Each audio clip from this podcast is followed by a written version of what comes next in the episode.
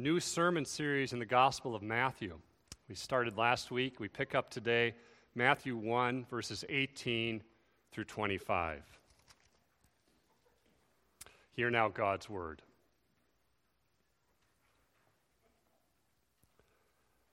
Now, the birth of Jesus Christ took place in this way. When his mother Mary had been betrothed to Joseph, before they had come together, she was found to be with child from the Holy Spirit. And her husband, Joseph, being a just man and unwilling to put her to shame, resolved to divorce her quietly. But as he considered these things, behold, an angel of the Lord appeared to him in a dream, saying, Joseph, son of David, do not fear to take Mary as your wife, for that which is conceived in her is from the Holy Spirit. She will bear a son and you shall call his name Jesus, for he will save his people from their sins. All this took place to fulfill what the Lord had spoken by the prophet Behold, the virgin shall conceive and bear a son, and they shall call his name Emmanuel, which means God with us.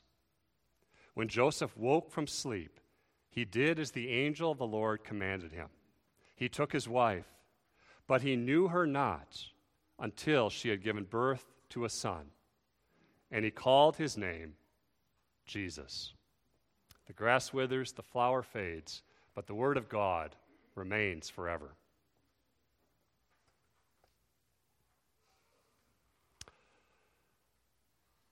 We were going for a run the other day before the snow came. I really love snow and look forward to skiing, and I know I'm crazy that way, but I'm trying to endure until snow comes. We're out on a run. We go through a crosswalk. Have you seen these fancy new crosswalks? You hit the button to cross, and what does it tell you to do? Have you heard this? Wait. And you hit it again, and what does it say? Wait and wait. And the longer it tells you to wait, the more impatient you are in waiting. These things are kind of in my head. It's hard to wait, isn't it? It's hard to wait in line for coffee. It's hard to wait for your car to get fixed. Advent, loved ones, is a season of expectation and waiting. And as one author says, so much of the waiting for significant things, not crosswalks, but serious stuff that occupies our day after day after day life is open ended. We wait for love and marriage, not knowing if it will come. We wait for children, not knowing whether we will conceive. We wait for test results, not knowing what they will reveal. We wait for healing, knowing that we might not be healed in this life. The hardest thing about waiting, one person says, is not knowing when it's going to end or if it's going to end. Waiting brings questions without easy answers. In this season of Advent, we are waiting and expecting. We are looking back at the first coming of Christ. That's what the word Advent means. And we look forward to his return. So there's a twofold emphasis in Advent. And the focus is entirely on the Son of God who became man. And that Son of God who became man, who will return one day in glory. That Son of God who is Emmanuel, God with us. And so, as we look at this passage today, we want to pray that the Holy Spirit will help us not to think we've kind of heard all these things before. Maybe you have, maybe it's the first time, but that we would have eager expectation that the Lord would meet with us now and that he would return as he promised. First, we look at a righteous man. Imagine you're receiving the Gospel of Matthew for the first time. It was not that long before Matthew wrote his gospel that Jesus was born. And Matthew begins by giving you this long list of names, like we saw last week, and your head is probably spinning. But now the camera slows down.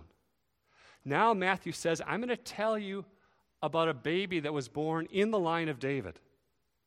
I'm going to tell you about the one who fulfills the promises of the covenant of grace made to Abraham. I'm going to tell you that this didn't happen that long ago to those he's writing to. I'm going to tell you this baby came into the world in a way you never would have imagined, unless you had paid very close attention to Isaiah 7. the camera focuses in on one man from the genealogy. Who's that, children? Joseph, who's probably 18 to 21 years old, and he's betrothed to Mary, who's maybe 13 or 14. In this context, that word betrothal means much more than engagement to us today. It's a legal contract. We read in verse 19 Joseph is already called Mary's husband. It's a legal status. It lasted about a year. The marriage is not yet consummated, however. So, for this entire year, Mary and Joseph are not only not living together, they are not seeing one another together in person at all alone. That's what's going on in this context. And at that point, can you imagine? Joseph finds out she's pregnant. He and the whole world assumes what? She's been unfaithful. His mind is racing. The girl I love, what's happening? I don't understand. Imagine, men, you're not the father. She's pregnant. You're going to be married soon. It's gut wrenching. Do you wonder what was Joseph's story? The Bible doesn't tell us much about him, does it? Sinclair Ferguson says some people say, this is not from the Bible, but they're speculating. Some say, was he a young widower with children at this point? We don't know. But we do know sorrow after sorrow is added as he hears this news. His future now, when he hears about this, seems lonely and bleak. And it's in that that God is humbling Joseph. The man or woman God uses, he bruises, he humbles.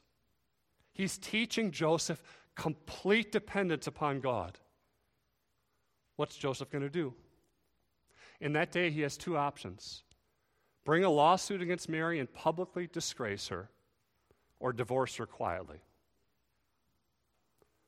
Matthew says Joseph is a just man. He loves the Lord, he loves the Word of God. He's also a kind man. In this point in the history of the New Testament world, adultery was not being punished by death. In the Old Testament, you read about that. But at this point, Joseph could have publicly expelled her and disgraced her, or done it privately, which he chose to do. Why? Because he's a, he's a kind man. He's not wanting to bring ridicule upon her. He's a lot like God, his father, righteous and kind and doing what's right. And he considers these things, verse 20. So he's pondering it, he's praying about it. He's asking for probably God's wisdom as to what to do. Reminds us as we have big decisions to make, we should never do that impulsively. We should pray, open the Word of God, ask other godly Christians for wisdom and advice. So, what does he decide to do? He loves Mary deeply, and yet he de- decides to divorce her quietly with a broken heart it's a reminder, dear Christian, that sometimes divorce is just with the proper biblical grounds. Matthew will talk about that later in this book. But then, as he decides to do this, as Christmas begins with an almost divorce, what happens, children? An angel comes to Joseph in a dream. Now, this is not your dream where you thought about in your dream big purple hippopotamuses that were kind of coming from the lake and you were wondering, where do these guys come from? Meaning, this is real. He really had an angel, a real angel, appear to him, a messenger of God. We're not sure who this angel is. Is it Gabriel? Gabriel had visited Zech- uh, Elizabeth, uh, Zechariah, the father of John the Baptist, excuse me, and also Mary, but we don't know if that's who this is. We do know angels exist. There's two extremes to avoid with angels, loved ones. One is like the Sadducees, to deny that they exist. And children, that is why they are sad, you see. Sorry, Sadducees. The other extreme is to over spiritualize it and look to see an angel under every rock. Angels are messengers of God, and Joseph is getting special revelation from God. The angel addresses him Joseph, how?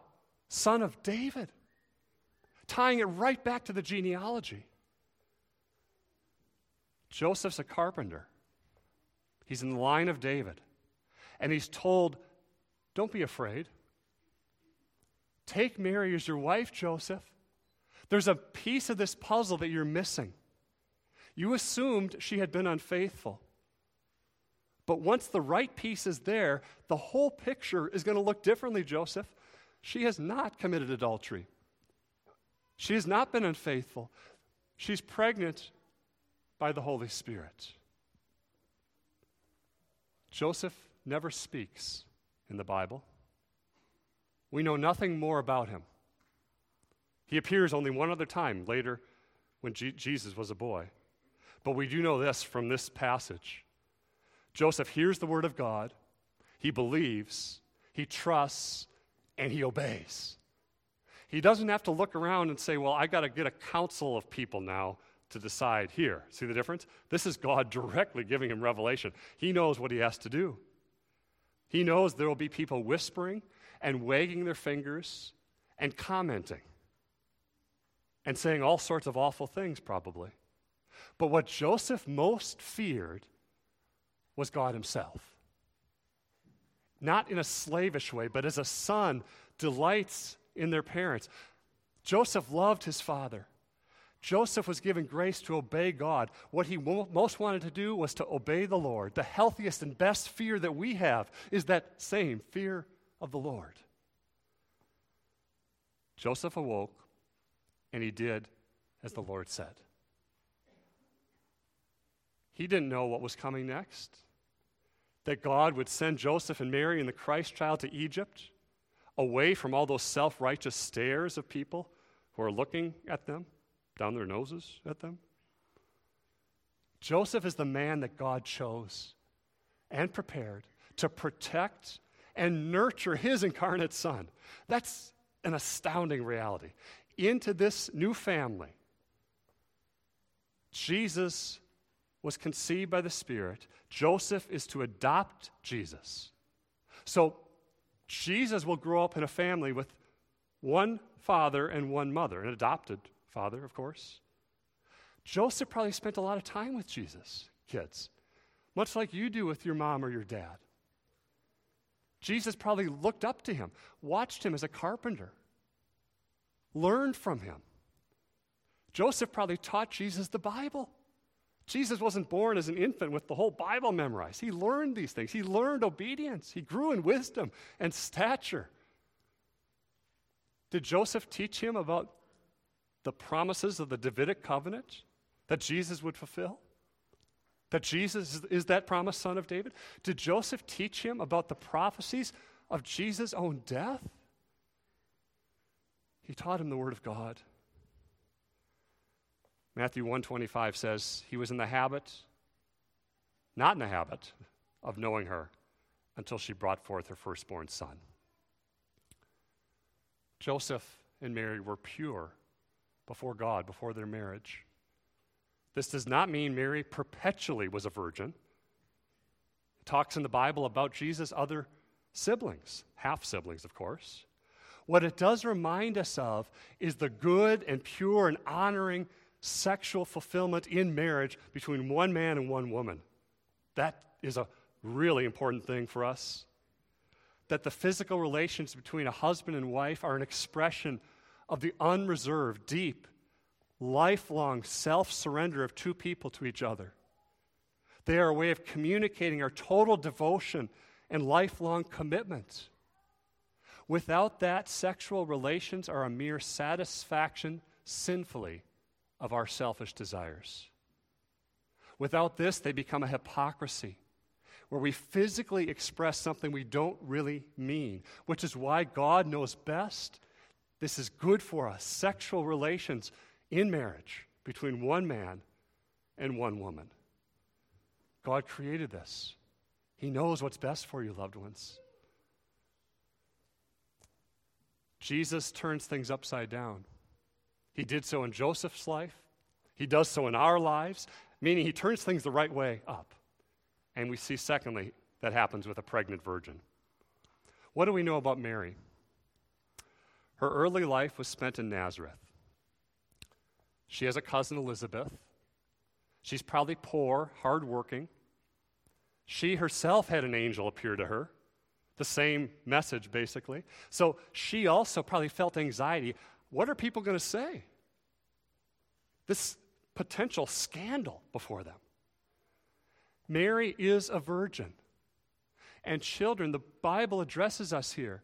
God's will for you is to remain a virgin until you get married, not to live with someone, not to cohabitate, not to be involved in sexual immorality. Until that day when you are married, then you can enjoy the husband or wife that God has for you. What's happening here in a bigger sense is the fulfillment of prophecy. This goes back, loved ones, back, back, back, back, back. Chris Berman used to say, back, back, back to Genesis 3. The promise at the dawn of redeeming grace of a Savior who would crush the head of the serpent. It goes back to 2 Samuel 7. Someone would sit on David's throne. But do you notice in verse 23 of Matthew 1? In particular, it goes back to Isaiah 7. 700 years before Jesus was born. Matthew has more quotations from Isaiah than any other book, over 40 of them. So as you're going through, we're going through Matthew together, I would encourage you to read Isaiah. I've been reading it in the morning myself. And to, to walk through that book as well as Matthew.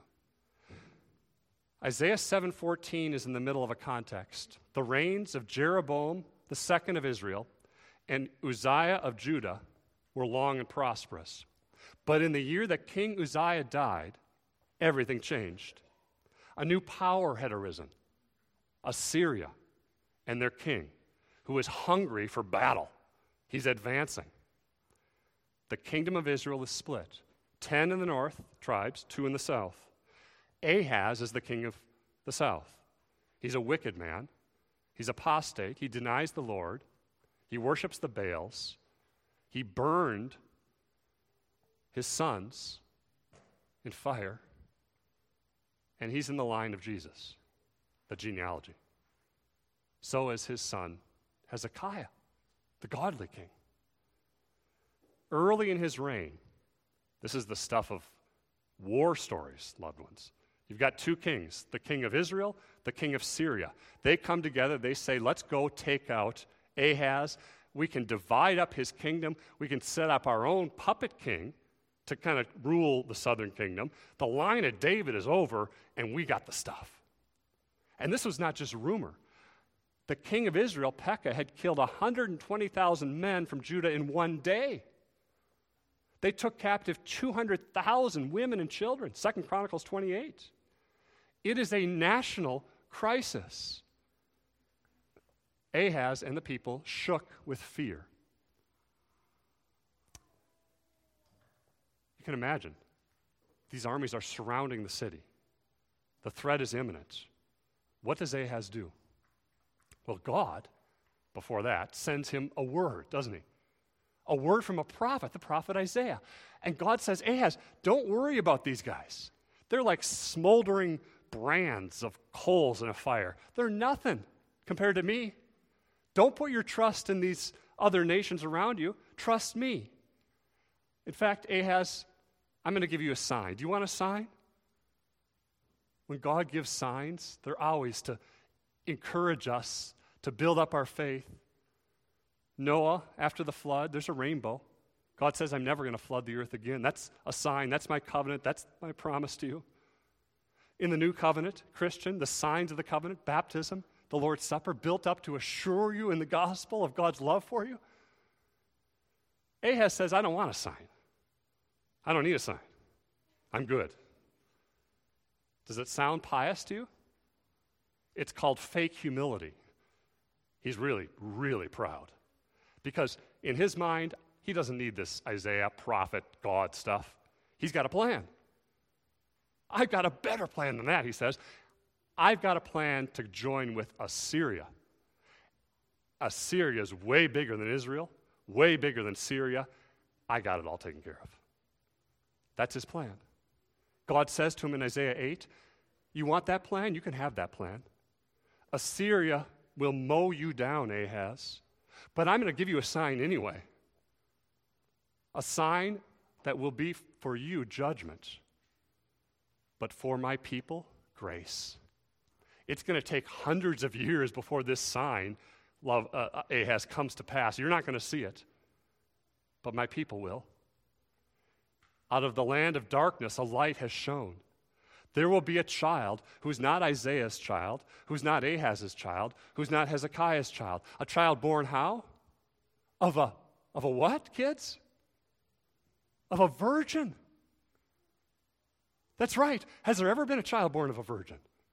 No. God will do this. It will happen 700 years in the future, and both Luke and Matthew tell us that the angels give the same message to Mary and to Joseph a sign that God is with us. The Holy Spirit prepares a body for the Son of God. The eternal, infinite Son of God becomes man. He doesn't stop being God. He's not 50 50. He's truly God, truly man. He grew in Mary's uterus. At four weeks, he's the size of a poppy seed. At 33 weeks, the size of a pineapple. He grew like you grew, kids, in mom, mom's tummy, just like those of you who are pregnant have a baby growing now. You might say that's impossible. We know better now, right? We're, we're advanced beyond this virgin birth stuff. Do you remember the story? I've told it before. C.S. Lewis. There are some people singing Christmas songs. He's an English professor at Oxford, and there's a man talking to him, listening to the songs. He says to C.S. Lewis, Isn't it better and good that we know now better than they did? C.S. Lewis says, I don't know what you mean. Isn't it good that we now know that virgins don't have babies? C.S. Lewis looked at him and he said, Don't you think they knew that?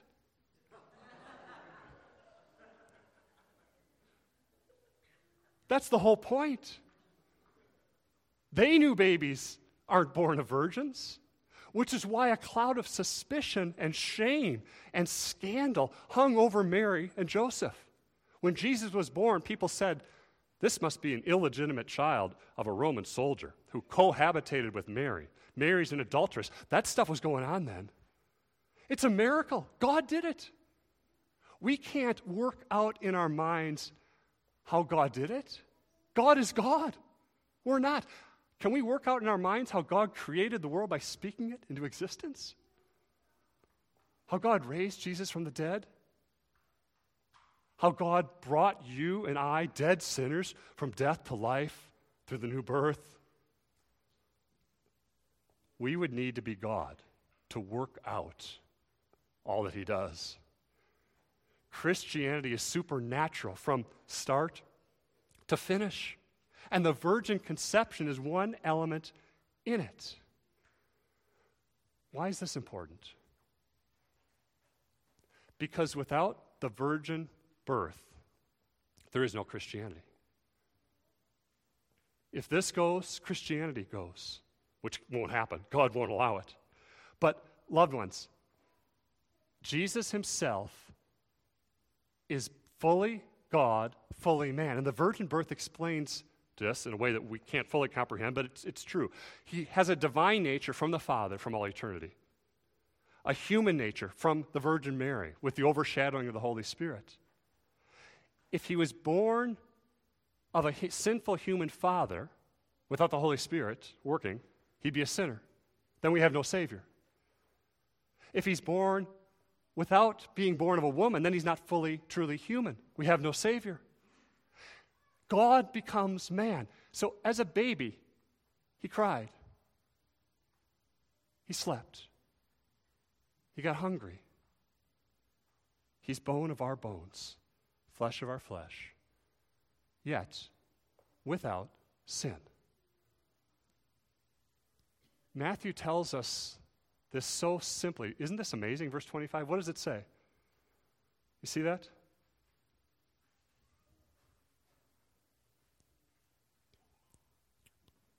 She gave birth to a son. right, right? You read that and think, that's it? Incredible. Now, Luke brings us a little bit more into the details of this. Do you remember what Luke says?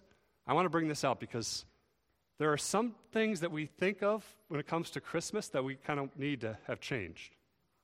Here's what I mean Luke says the child was laid where? In a manger. Because why? There was no room for them in the inn. Michael Kruger, conservative, faithful, reformed professor and scholar, says this.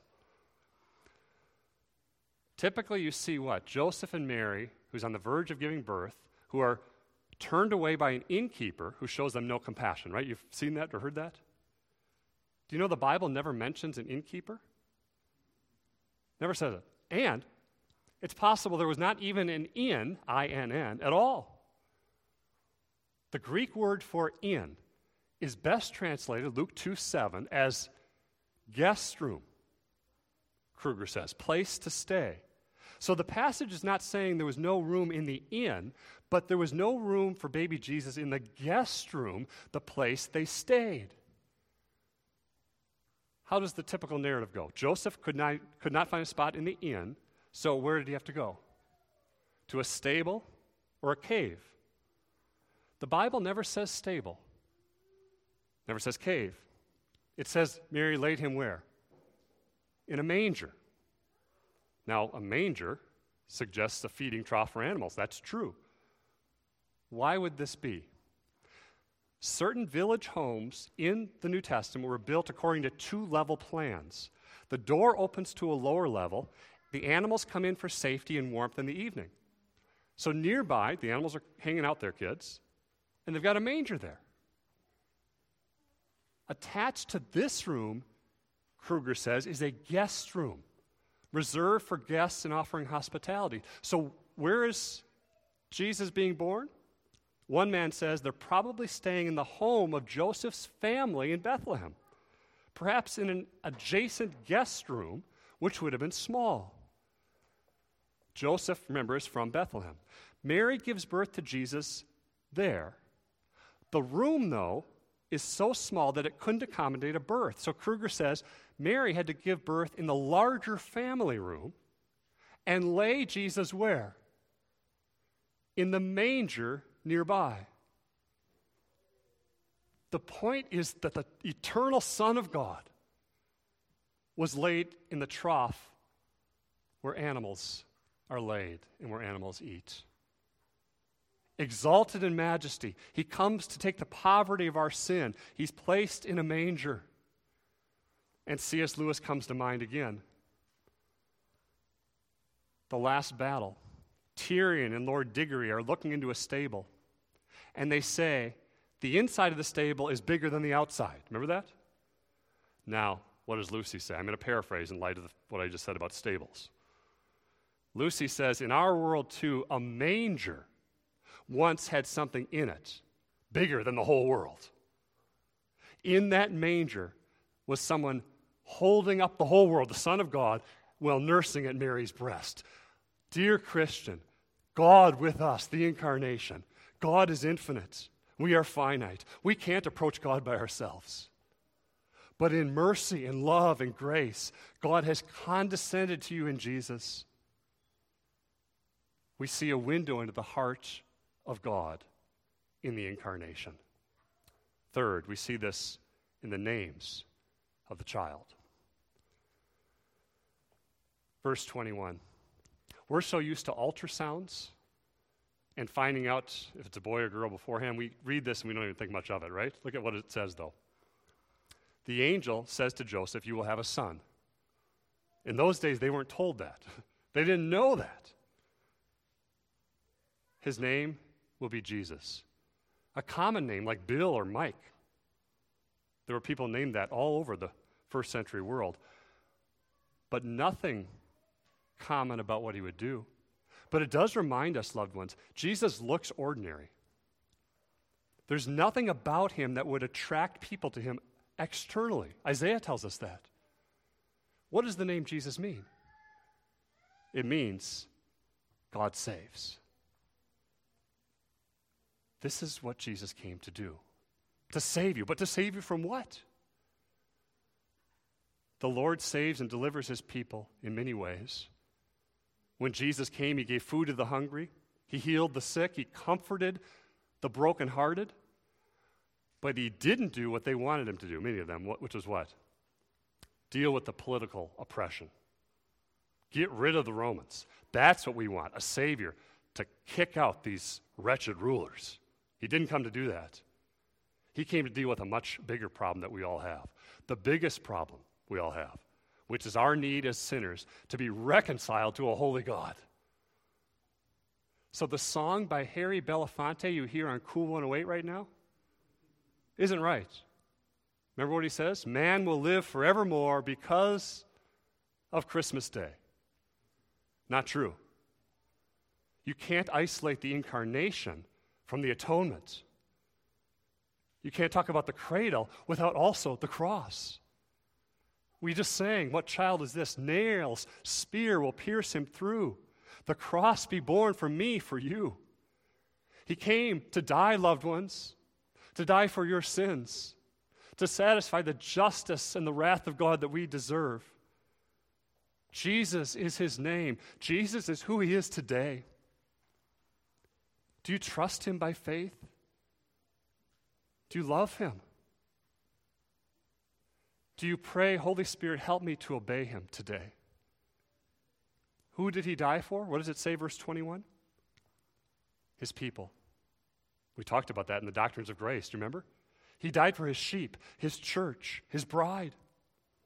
And the Bible tells us there is salvation in no other name. And the offer of the gospel goes to all today. For those who are here who don't believe in Jesus, Jesus says, Come to me, you who are weary and heavy laden, I will give you rest. You don't have to clean up your life to come. You don't have to get things in order to come. Jesus says, Come to me. I'll take care of that sin. I'll take care of the justice of God. Believe in me by faith and be saved. Repent and believe. But why did Jesus have to become a man? Why did the Son of God come into the world? Why did he have to endure what he endured? The Heidelberg Catechism wonderfully tells us in question 16. Why must he be a true and sinless man?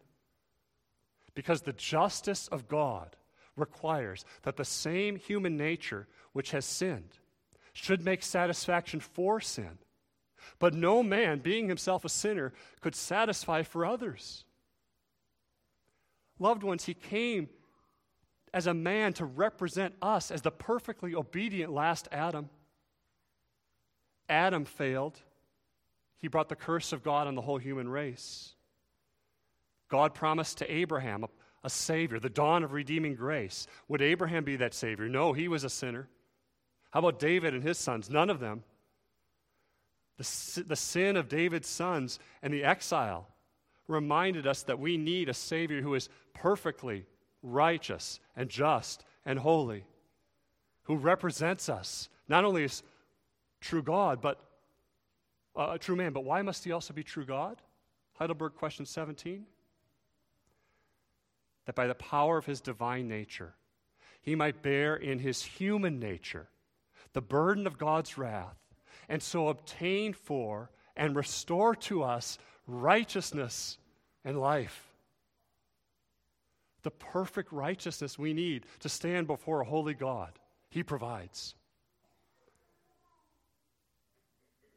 What do you need this Christmas? We need the gift of forgiveness. And those who are forgiven become forgiving people. Dear Christian, this doesn't just take place isolated in our minds. Those who realize the greatest thing they need is forgiveness become loving people. One man said, People don't fall out of love, they fall out of forgiveness. I'm not talking about cases of abuse. I'm talking about in the ordinary life of living as sinners. Spouses, relatives, friends, fellow church members fall out of forgiveness. Isn't that true? And then when we stop forgiving each other, we stop loving each other. In this season of trials and sufferings, it's a hard season. How is your relationship right now with your spouse? How is your relationship with your kids? With your stepchildren? How's your relationship with your parents? How about cousins or siblings you haven't talked to for a while?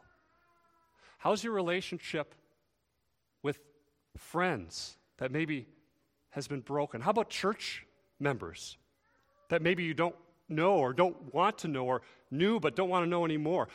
That's where the gospel works by the Spirit to change us to be more like Christ because Advent is about a new beginning. A new beginning God has provided for us in Jesus.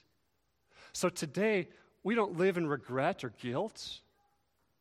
We don't rummage in the past. But by faith in Christ, we press forward for the joy that's set before us. Christ is our joy. Here's what Ferguson says joy. Think about this in terms of a practical application J O Y. Jesus first, others second, yourself last. That's a good place to start if we want to experience joy this Christmas. And we can do so only because of God with us.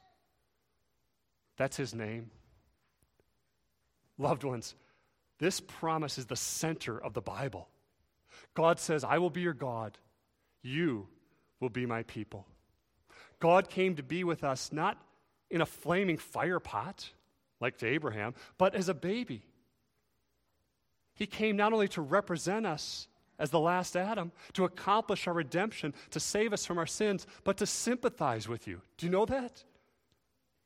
He entered your suffering, bore your sin, plumbed the depths of sorrow that we might find in Him one who can sympathize with us in our weakness. He gets it.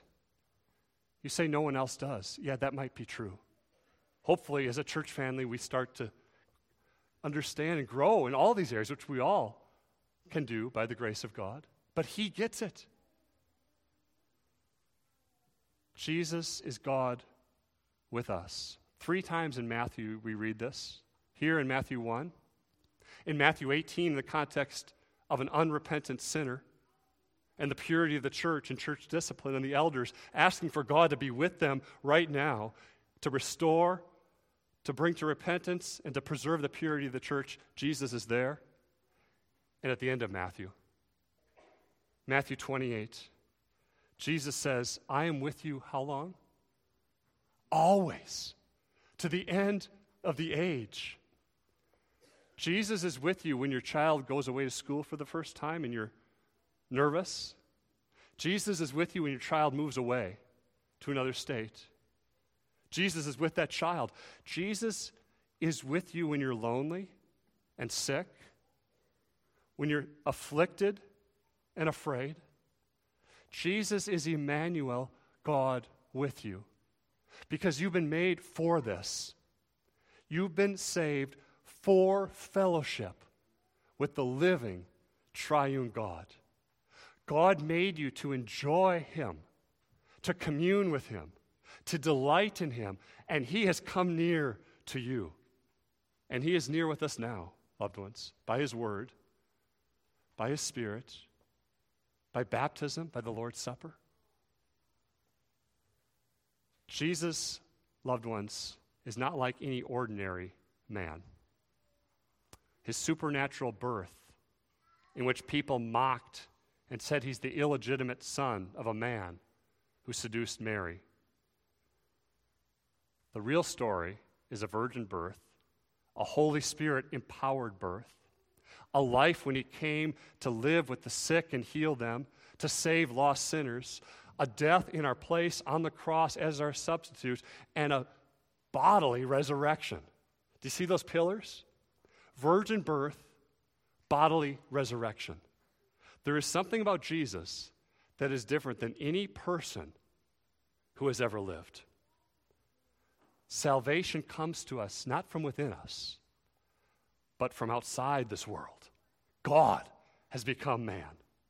And Advent, a time of waiting, a time of remembering Christ's first coming, a time of giving thanks to Christ for his presence with us, and a time of waiting for his return. Come quickly, Lord Jesus. Let those who have ears to hear hear what the Spirit says to the churches. Amen. Let's pray.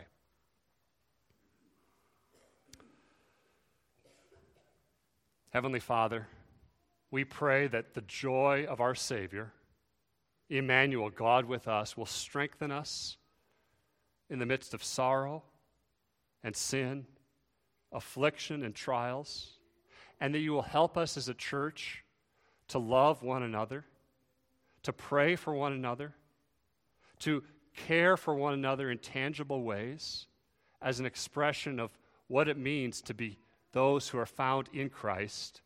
Help us to forgive as you have first forgiven us, O God, in Christ. Help us, O God, by your Spirit, because by ourselves we cannot possibly do this. May we find joy in Christ, in whose name we pray. Amen.